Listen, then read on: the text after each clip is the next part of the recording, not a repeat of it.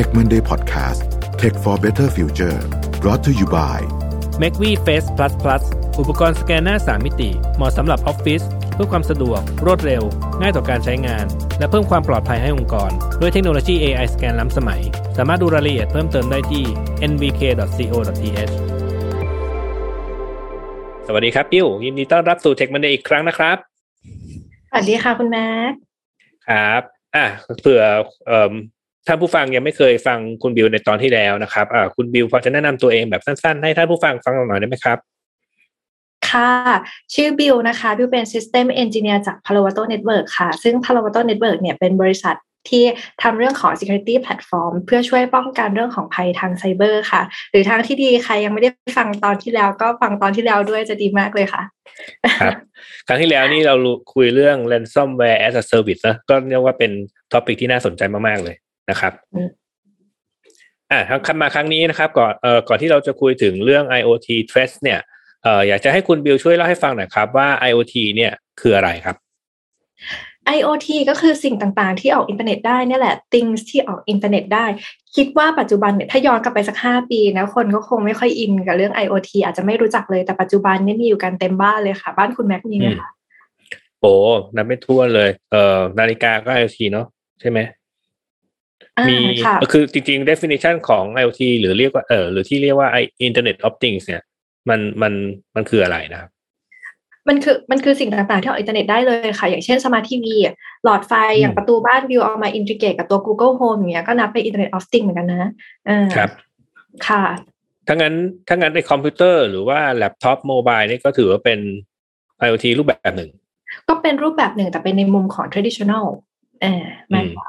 คือเพราะว่าปกติอุปกรณ์ device ทั่วไปก็จะเป็น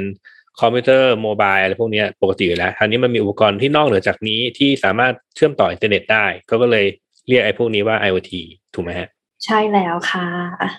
ครับอ่าแล้วทีนี้เจ้าเอ่อเวลาอุปกรณ์พวกนี้เนี่ย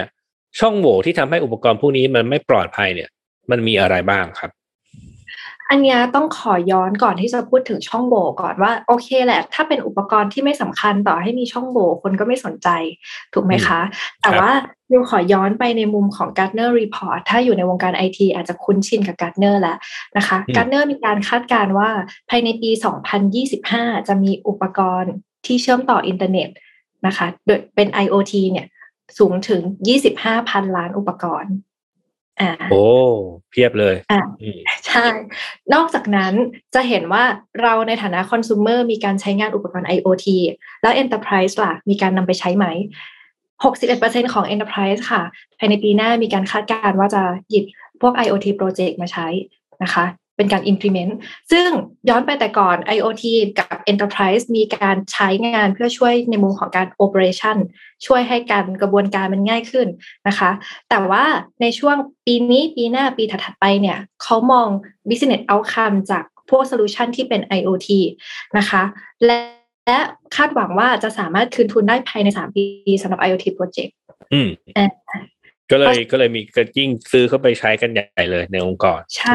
และ จากที่มันเคยเป็นแค่จุดจุดหนึ่งฟันเฟืองในการขับเคลื่อน มันกลับกลายเป็นสิ่งที่เขาคาดหวังได้รับนะคะ เพราะฉะนั้นเนี่ยแฮกเกอร์ก็เลยมองเป็นมุมหนึ่งที่จะโจมตีผ่านอุปกรณ์ IoT นี่แหละนะคะอ๋อพอพูดถึงแฮกเกอร์กับ IoT ผมก็มันมีเคยครั้งหนึ่งที่ที่แขกเขาเขาเคยมาเอ่อเอ่อตอนนั้นรู้สึกเหมือนจะเป็นเทอร์โมมิเตอร์นะอืม คือขอแค่มันต่อขอแค่มันต่อเชื่อมต่อกับอินเทอร์เน็ตได้ มันก็เป็นก็มีช่องทางให้แฮกเกอร์สามารถที่จะเข้ามาทำอะไรเอ่อกับระบบใหญ่ได้เหมือนกัน ใช่ค่ะ เดี๋ยวจะอธิบายวิธีการเพิ่มเติมให้ แต่เดี๋ยวขอยกตัวอย่างเด็กที่เกี่ยวกับ IoT ก่อนอาจจะเราเคยได้ยินคุณ smart smart building เคยได้ยินค่ะ smart building smart city smart gridพวกเอ่อรถไร้คนขับ อ่าอย่างเงี้ยเป็นต้น แล้วเรื่อง IoT เข้ามามีบทบาทในเอ่อ enterprise มากขึ้น ถ้าจะเอ่อได้ยินโปรโตคอลคำพูดใหม่ๆ อย่างเช่น IIoT ก็คือ Industrial Internet of Things นะคะก็คือเป็นพวกที่ต่อเน็ตได้แต่ใช้ไงในโรงงานนี่แหละนะคะแทนพวกเอ่อ OT device นะคะหรือ IOMT ก็คือ Internet of Medical Things ก็คือใช้กับพวก ในโรงพยาบาลใช่ค่ะ เช่นแบบเครื่อง image processing เครื่องติดตั้งผู้ป่วย เครื่องจ่ายยาอะไรเงี้ยเป็นต้นนะคะ แต่จะเห็นได้ว่าอุปกรณ์พวกนี้พอมันเริ่มมีบทบาทมากขึ้น เพราะฉะนั้นเวลาที่มันมีผลกระทบ มันก็จะผลกระทบรุนแรงขึ้นเดี๋ยวบิวจะลองไล่จริงๆ มันมีหลายขั้นแม่บิวจะไล่จากน้อยไปมากนะคะอะถ้ากระทบแบบย่อมๆก็คือ deny of service ก็คือ service ให้บริการไม่ได้นะคะอะให้บริการไม่ได้ก็ดูไม่กระทบแม่ก็แค่สูญเสียรายได้ใช่ไหมคะอะ loss of control ก็คืออาจจะทำให้เรา control ระบบนั้นไม่ได้ หรือไม่มี visibility ถึงระบบนั้น ขยับขึ้นมาหน่อยอะค่ะจะเป็นการกระทบเรื่อง business เริ่มมีเรื่องเงินทองเข้ามาเกี่ยวระบบชัดดาว operational ทำงานไม่ได้นะคะ เหนือขึ้นไปกว่านั้นอีก มันจะมีเรื่องของ พอพอมันมีโปรเจกต์ที่เกี่ยวกับพวกเอ่อ city เรื่องคนเรื่อง health เข้ามาเกี่ยว เพราะฉะนั้น impact สูงสุดอาจจะส่งผลถึงเรื่องของสุขภาพเรื่องของ safety ได้นะคะ จากการโจมตีจากพวกอุปกรณ์กลุ่มที่ออกอินเทอร์เน็ตได้พวกนี้นั่นแหละค่ะครับ เพราะจริงๆ อุปกรณ์พวกนี้เนี่ยมันใกล้ตัวเรามากขึ้นเรื่อยๆนะครับอย่างที่คุณบิวแยกประเภทไปเมื่อกี้เนี่ย แต่อันนั้นมันเป็นของฝั่ง business เนาะเอ่อแต่ฝั่งในบ้านเนี่ย เรามี smart home ด้วยเนาะ smart home อย่างที่ตัวอย่างแรก ๆ ก็คือพวกหลอดไฟเอ่อตัวปรับอุณหภูมิต่างๆ หรือตัว control ยิ่ง smart เท่าไหร่ มันก็ต้องใช้อินเทอร์เน็ต ด้วยเหมือนกัน ก็จะเป็นอีกช่องทางหนึ่งเหมือนกันถูกไหมครับใช่ค่ะครับอ่าทีนี้เอ่อเพื่อให้ถ้าผู้ฟังเห็นภาพเอาเอาแบบง่ายๆเลยถ้าเกิดว่าผมเปลี่ยนคุณบิวไปเป็นแฮกเกอร์ด้านมืด คุณบิลจะเริ่มโจมตีอุปกรณ์ IoT ด้วยวิธีไหนดีครับโอ้แฮกเกอร์ด้านมืดเลยเหรอ จริงๆ แล้วอุปกรณ์การโจมตีผ่านอุปกรณ์ IoT อะค่ะ มีมีหลายรูปแบบมากขอยกตัวอย่าง สักสองสามเรื่องที่คอมมอนมาแล้วกันนะคะ อย่างเช่น72%บอกว่า เอ๊ะ ถ้า IoT มันมีการใช้งานร่วมกับพวก IT device ก็คือ device เดิมๆ อาจจะมอง IoT ที่มีช่องโหว่นั่นแหละ เอาเป็นทางผ่านในการไปโจมตีระบบอื่นนะคะอ่าหรือ ถ้าสมมติว่าเอ่อ IoT พวกนี้มีช่องโหว่เดิมอยู่แล้ว อาจจะใช้ตัวอุปกรณ์พวกนี้ค่ะ ในการสั่งให้มันทำงานเพื่อไปโจมตีเป้าหมายอื่น ๆ ได้อะอันแรกก็คือเป็นทางผ่านเพื่อเคลื่อนย้าย อันที่สองคือให้ตัวมันไปโจมตีคนอื่นอะลักษณะนี้เป็นต้นนะคะอ่าเดี๋ยว คำถามถัดมาบิวขออนุญาตเล่าก่อนว่าทำไมอุปกรณ์ IoT เนี่ยมันถึงโดนโจมตีลักษณะนี้นะอ่าอุปกรณ์ IoT แบบแรกรูปแบบการโจมตีก็คือตัว exploit อย่างที่บิวบอกก็คือมีช่องโหว่แล้วก็ใช้ช่องโหว่เนี่ยในการทำบางอย่างนะคะ เนื่องจากว่าอุปกรณ์ IoT ส่วนมากจะอยู่นอกสายตา ก็คือคนมักมองว่าเอ้ย IoT มันตัวเล็กเพราะฉะนั้นไม่ต้องให้ความปลอดภัยกับมันเยอะก็ได้นะคะ เพราะฉะนั้นแฮกเกอร์ก็เลยมองว่า โอ้ถ้าอย่างนั้นง่ายเลย ถ้าจะจะโจมตีผ่านพวกอุปกรณ์ IoT พวกนี้นะคะ เพราะว่าอุปกรณ์พวกนี้ปกติมันจะ build ready to use build มาให้พร้อมใช้ เพราะฉะนั้นจะมีสักกี่คนกันที่จะมาเปลี่ยนแปลงค่า default configuration ของมัน เคยเข้าไปเปลี่ยน IP เอ่อ IP แล้วก็พวก password username อะไรของอุปกรณ์ IoT ไหมคะคุณแม็กเออเรียกว่ารู้หรือเปล่าว่าเปลี่ยนยังไง อืมอย่างสมมติสมมุติว่าไอ้นาฬิกาเนี่ย เออจะไป จะไป config มันผมก็ต้องพยายามแพรกันไปด้วยไอ้ method ปกติเนาะแต่ถ้าเกิดจะไปเปลี่ยนเอ่อการทำงานของมันข้างในเนี่ยเราไม่รู้หรอกครับว่าทำยังไง ถ้าผู้ใช้ทั่วไปนี่ไม่รู้เลยรวมถึงกระทั่งไม่รู้ว่าตัวเองมี IoT กี่ชิ้นอ่าใช่อยู่ในบ้านหรือในองค์กรก็แล้วแต่นะคะ ไม่ทราบเลยนะคะ แล้วถัดมาค่ะ เนื่องจาก IoT มีหลากหลายยี่ห้อ ไทยบ้างฝรั่งอินเดียเอ่อหรืออเมริกายุโรปเอ่อ ทราบไหมคะว่าแต่ละอันเนี่ยมันจะต้องมีการ keep อัปเดตเพื่อฟิกบางอย่าง ไม่ว่าจะเป็นบั๊กหรือเรื่อง security ที่เป็นช่องโหว่เคย keep up to date อุปกรณ์ของตัวเองไหมคะทำทำอย่างมากก็พวก access point อะอืมอันนั้นเนี่ยใกล้สุดใกล้ตัวผมสุดแล้วที่เหลือก็คงไม่ได้ทำแล้วล่ะ ขนาดแบบมือถือบิวอะจะแบบ schedule อัปเดตทีบิวยังแบบโอ้ postpone เอาไว้ก่อนเอาไว้ก่อนเลยค่ะ คือเพราะฉะนั้นแล้วเนี่ย แฮกเกอร์ก็เลยมองว่าพวก security หรือว่าช่องโหว่พวกนี้บางทีคนไม่ได้ใส่ใจไม่ได้ always up to date นะคะ เพราะฉะนั้นก็เลยเป็นช่องโหว่หนึ่งที่จะเข้ามาแฝงตัวได้นะคะครับอะฮะถ้าขยับภาพให้ใหญ่ขึ้นค่ะ มันจะมีอุปกรณ์ที่เป็นอุปกรณ์เดิมๆ แล้วก็ใช้โปรโตคอลโบราณโบราณ นะคะ เช่นในโรงงานจะมี solution โรงงานบางอย่างนะคะ ที่เป็นโปรโตคอลเก่าๆเนี่ย บางทีแล้วอุปกรณ์ป้องกันทั่วไป ไม่ได้รู้จักโปรโตคอลเฉพาะทางพวกนั้น เลยไม่สามารถให้ความปลอดภัยได้นะคะ เพราะฉะนั้นแล้วเนี่ยแฮกเกอร์ก็มองเหมือนกันว่า เอ้ยตัวนี้เนี่ย lack of visibility นะคะ มองไม่เห็นหรอกโจมตีไปก็ไม่รู้ เพราะฉะนั้นก็แฝงตัวเข้ามากับพวก legacy protocol แล้วก็โจมตีผ่านช่องทางนั้นก็เป็นไปได้เหมือนกันนะคะ ครับ อะเพราะฉะนั้นถ้าอธิบายในมุมของเทคนิคเพื่อเคลียร์ให้ชัดขึ้นว่าวิธีการใดที่เขาจะใช้เพื่อโจมตีช่องโหว่พวกนี้ หลังจากมีช่องโหว่เขาอาจจะเอาไปทำพวก network scan ทำ remote code execution เอ่อ technical นี่นะคะทำ command injection buffer overflow หรือว่า build พวก zero day attack เพื่อโจมตีเฉพาะเจาะจงอุปกรณ์นั้นๆ ก็ได้เหมือนกันนะคะทั้งหมดเนี่ยเอ่อ zero day attack เนี่ยผมยังไม่ค่อยจำไม่ได้ละมันคืออะไรนะ zero day attack zero day เราคุยกันครั้งแล้วครั้งที่แล้วไหมนะเอ๊ะเราเพิ่งคุยกันนะ zero day attack คือไม่เคยเกิดขึ้นที่อื่น ตั้งใจเฉพาะเจาะจงมีคุณแม็กเท่านั้นคุยแล้วคุยแล้ว ครับอะตอนนี้ เอ่อโอเคเมธอดเอ่อวิธีหลากหลายแล้วไงต่อนะครับ อ่าถัดมาอาจจะเป็นเรื่องของเอ่อ password attack อย่างที่บอกไปแล้วค่ะ ก็คือ set default ก็โจมตีจากสิ่งที่เป็น default นั่นแหละเอ่อทำการแฮ็กมาแล้วก็เอาไปใช้บางจุดประสงค์นะคะ ถัดมาอาจจะเอามาใช้เพื่อฝังมาแวร์นะคะ ไม่ว่าจะเป็นพวกเออทำพวก ransomware ทำ backdoor โทจันหรือว่าทำ botnet นะคะเมื่อก่อนที่เราจะได้ยิน use case เยอะ ๆ ก็จะเป็นงาน botnet นี่แหละ แต่ว่าใน trend report ของ Unit 42 บอกว่าเทรนด์ปัจจุบันปี 2020-2021 ตัวที่มาแรงก็คือ the worm นะคะในฝั่งของการโจมตีผ่าน IoT นะคะกลับมาตอบคำถามเดี๋ยวอยากให้ให้คุณให้คุณบิวช่วยขยายไอ้ botnet เมื่อกี้นิดหนึ่งครับ botnet คืออะไรนะครับ botnet bot ก็คือ robot ก็คือเหมือน ถูกควบคุมแล้วก็เป็นหุ่นยนต์ตัวหนึ่งในการสั่งให้ไปทำอะไรบางอย่างนะคะครับอ่าลักษณะนั้นเขาก็เอา botมาทำทำเรื่องไม่ดี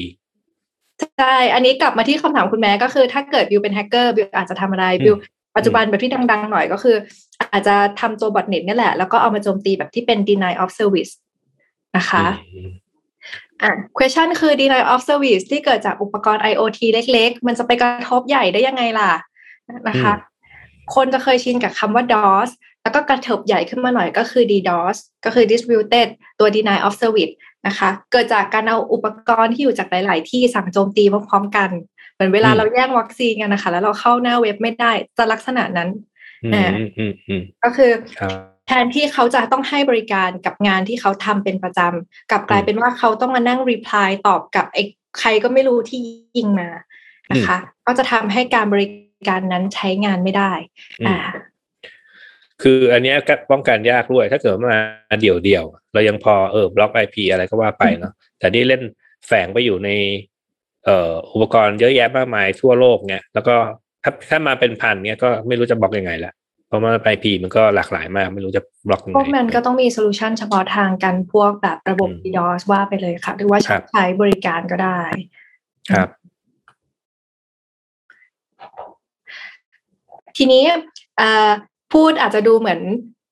ไม่เกิดขึ้นจริงหรือเปล่า คุณบิวคุณบิวเคยมี use case ที่มันเป็นลักษณะนี้จริงๆไหมบิวอาจจะขออนุญาตใช้ use case สักเรื่องหนึ่งค่ะ ก็คือตัวดีแล้วก็คือจริง ๆ ค่อนข้างเก่าแล้วแหละ แต่ว่าเอ่อค่อนข้างเอฟเฟก กับระบบที่เรารู้จัก well-known เหมือนกันนะคะ ก็คือเมื่อปี 2016 ก็คือมีตัวที่เรียกว่า Mirai นะคะ ก็คือเป็นการโจมตีแบบนึงนั่นแหละผ่านอุปกรณ์ที่เป็น IoT นะคะ ก็คืออุปกรณ์ที่แบบออกอินเทอร์เน็ตได้ก็จะมีการไปฝังตัว botnet ไว้นะคะ หลังจากนั้นเอาไปโจมตี